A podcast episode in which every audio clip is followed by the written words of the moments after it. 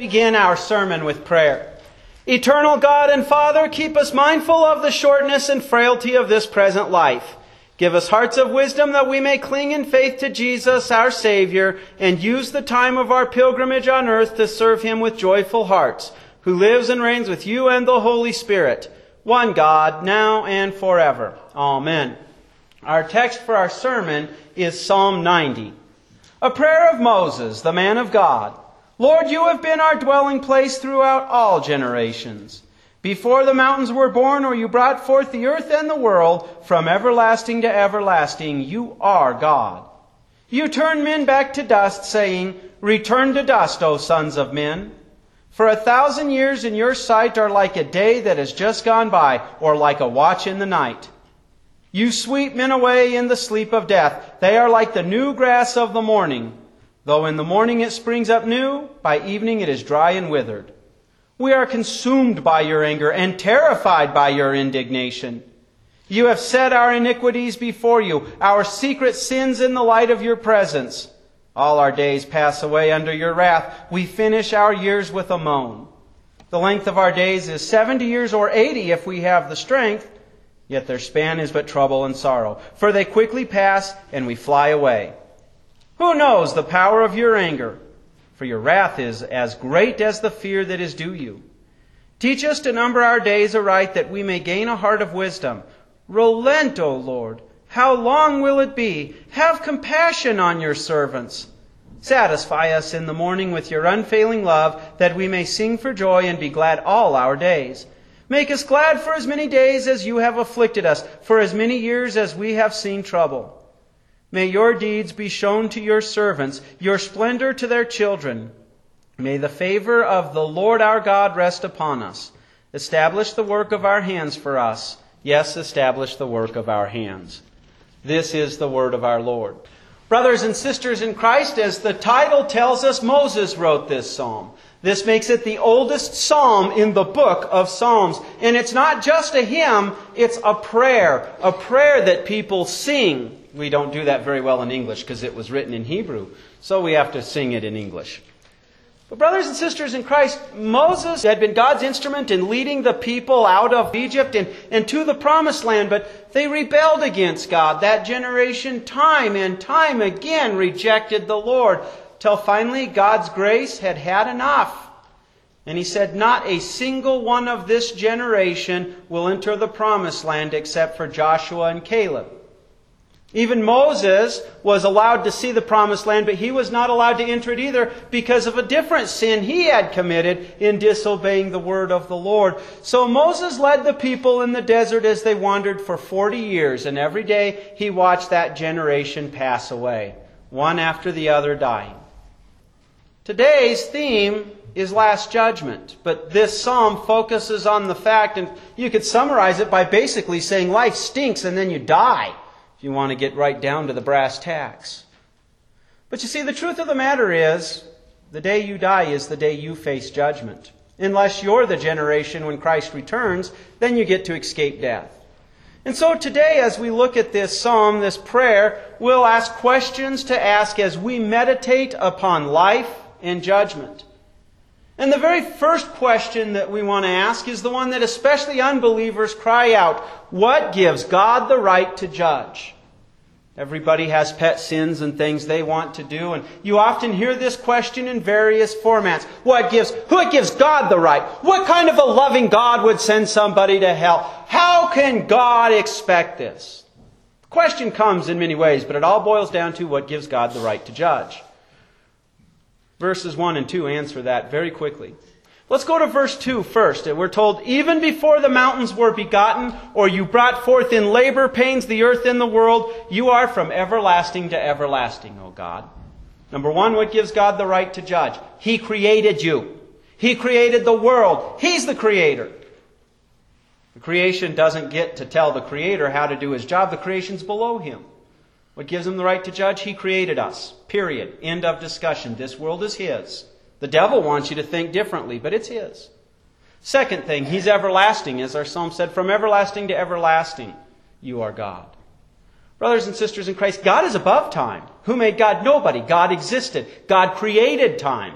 God is infinite. If you want to have infinite life, what we call eternal life, a mortal can't give it to you. They're going to die too, just like you and I are going to die. But God is everlasting. He's the only one who can give eternal life.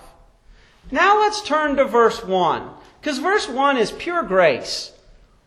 Oh, he says, Oh, Master. The Hebrew word that he uses for the Lord is Master here, Master of the universe. Oh, Master, you yourself have been a dwelling place for us generation after generation. What gives God the right to judge? It's not just that he created you, he shelters and protects you. He sends rain on the believing farmer's land just as much as the unbeliever in farmer's land. He gives the unbeliever jobs and sometimes gives them more pleasures in this world than you or I because they are going to hell. But He is our shelter. And the greatest shelter He has given us is eternal life. He became part of this transitory world, this world subject to decay. He took on our human flesh he lived perfectly for you and I, and He died so that you and I could have eternal life, and He rose to guarantee that. What gives God the right to judge? The simple truth of the matter is because He saved the world. There's no reason for somebody to go to hell other than their own vehement rejection. The question, what gives God the right to judge, is really trying to say it's unfair. But how fair can you be that you offer eternal life, you created and you've redeemed creation that rebels against you, and you still offer it life, and yet it rejects it? So, brothers and sisters in Christ, what gives God the right to judge? He's eternal, He made us, and the big one, He saved us. Period. He offers us salvation. So, the next question to ask as we meditate upon life and judgment how long are you going to live? Verse 3 tells us what time is to God because He's eternal. Time after time you return people to powder. Indeed, you say, Return, sons of Adam. In fact, a thousand years in your sight are like a day, like yesterday when it passes by, and like a watch in the night. See, God created time. He's above time. We don't have people who take night watches so much now. It used to be a four hour shift in which you would watch in case foreign invaders were coming and stuff. But the rest of the town slept, so they didn't even notice it had happened. A thousand years are, are, are, like yesterday just going by to God. And that's the eternity He gives us, brothers and sisters in Christ. But in the meantime, it's interesting. In verse 3 it said, uh, Indeed, you say, return sons of Adam. The name for Adam is also the name for dirt or earth. God had told Adam, when you bite from that tree, you're surely going to die.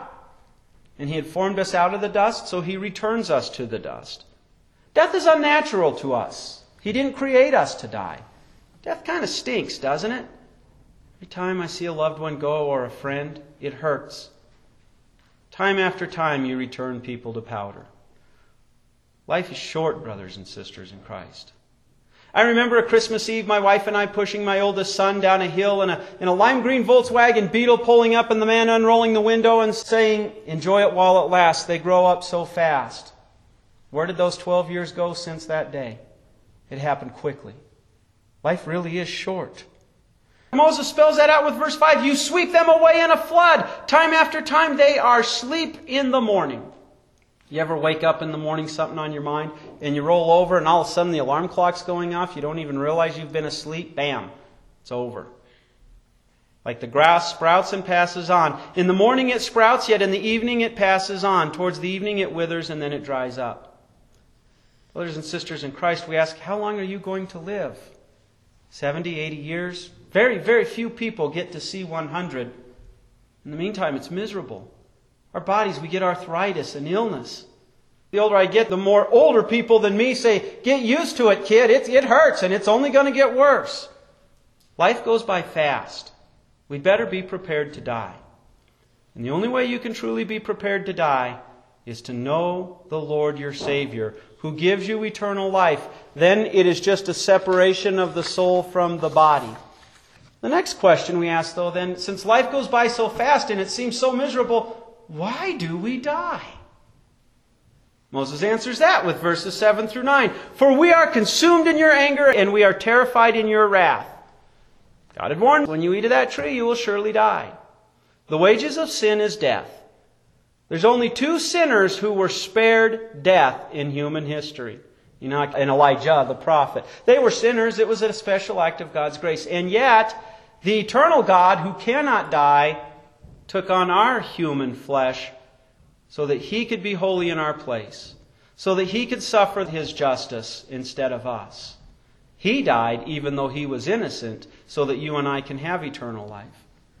Verse 8 has an interesting word for sin. It's, the word is when you take God's will and you just twist it to serve your own. And, and aren't we really good at that? We really are just twisting a little bit so that it suits our purposes. But verse 8 says, You set our twistings of your holy will before you. What? Kid's parent says, be home by midnight. So the kid sits in the driveway till 12:30 and think they've twisted the wheel and find out no, dad meant in the door and now you're grounded, right? These are the kinds of things we do, but they sit before God. And in fact, verse 8 clarifies that. Are hidden things in the illumination of your presence. That is scary, brothers and sisters in Christ. I can lie to myself about my sins. I can hide my sins from myself, and so can you. But you can't hide them from God and the wages of sin is death. Told in verse 9, in fact, all our days slip away in your fury. We finish our years like a moan. Ugh. This psalm doesn't seem to be too happy, does it? Why do we die? The wages of sin is death. And it points out to us that we need a Savior. Someone who is eternal. Going back to our very first question, and we're thankful that He came. So now we gotta ask, well, if our life is short and then we die, what is the meaning of life? Verse 10 says, As for the days of our years in them are 70 or 80 years if we have the strength, yet the best of them are toil and trouble. If you think the meaning of life is to have the nicest car and the luxuries life can offer and the roof over your head, you will toil and you will struggle and you will lose sleep to keep them. All it takes is a stock market crash or some, some crooked minded individual to come along and you can lose it all. Boom, gone. He who dies with the most toys wins is not the meaning of life. In fact, that is a pretty miserable life. For they pass away quickly and we fly away. Who is the one that knows the power of your anger? Brothers and sisters in Christ, you don't get life until you understand God's holy wrath against sin. And the ultimate power of His anger is an eternity of hell. I cannot imagine heaven. It's perfect, and we do not live in a perfect world. It's been subject to decay. And it scares me to think no matter how miserable I can imagine hell, it's worse than that. And that is the power of God's anger. One of the very first things that we need to know is that God is holy and we are not. You cannot appreciate that you are saved until you understand what you've been saved from. Verse 11 also says, Yet your wrath is proportionate to the fear that is due you. Now, the Hebrew word for fear, yare, can, be, can mean two different things depending on who you're talking about. The first is terror. To look at God's holy law and recognize, I break that every day in my thoughts alone. And then you're afraid, afraid of hell, of the power of God's wrath. And yes, that is, God's wrath is proportionate to people should at least look at Him and say, wow, your will is holy. I really should do my best to keep it, knowing I can't. But the other thing that that means, and this, it only means this for believers.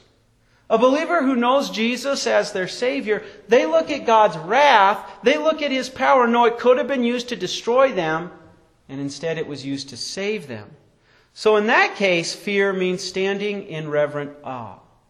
God puts that reverent awe in your heart when He sends His Holy Spirit working through baptism and the Word to ensure you that Jesus has died for you. Then you have that reverent awe. Then God's wrath to you is something that you know Jesus has paid for. It doesn't become an excuse to sin for you. Instead, because you love your Lord, you want to try to keep his law in order simply to thank him because you have that reverent awe for him. We're told, bring us to know, know how to count our days correctly, and we will get a heart of wisdom.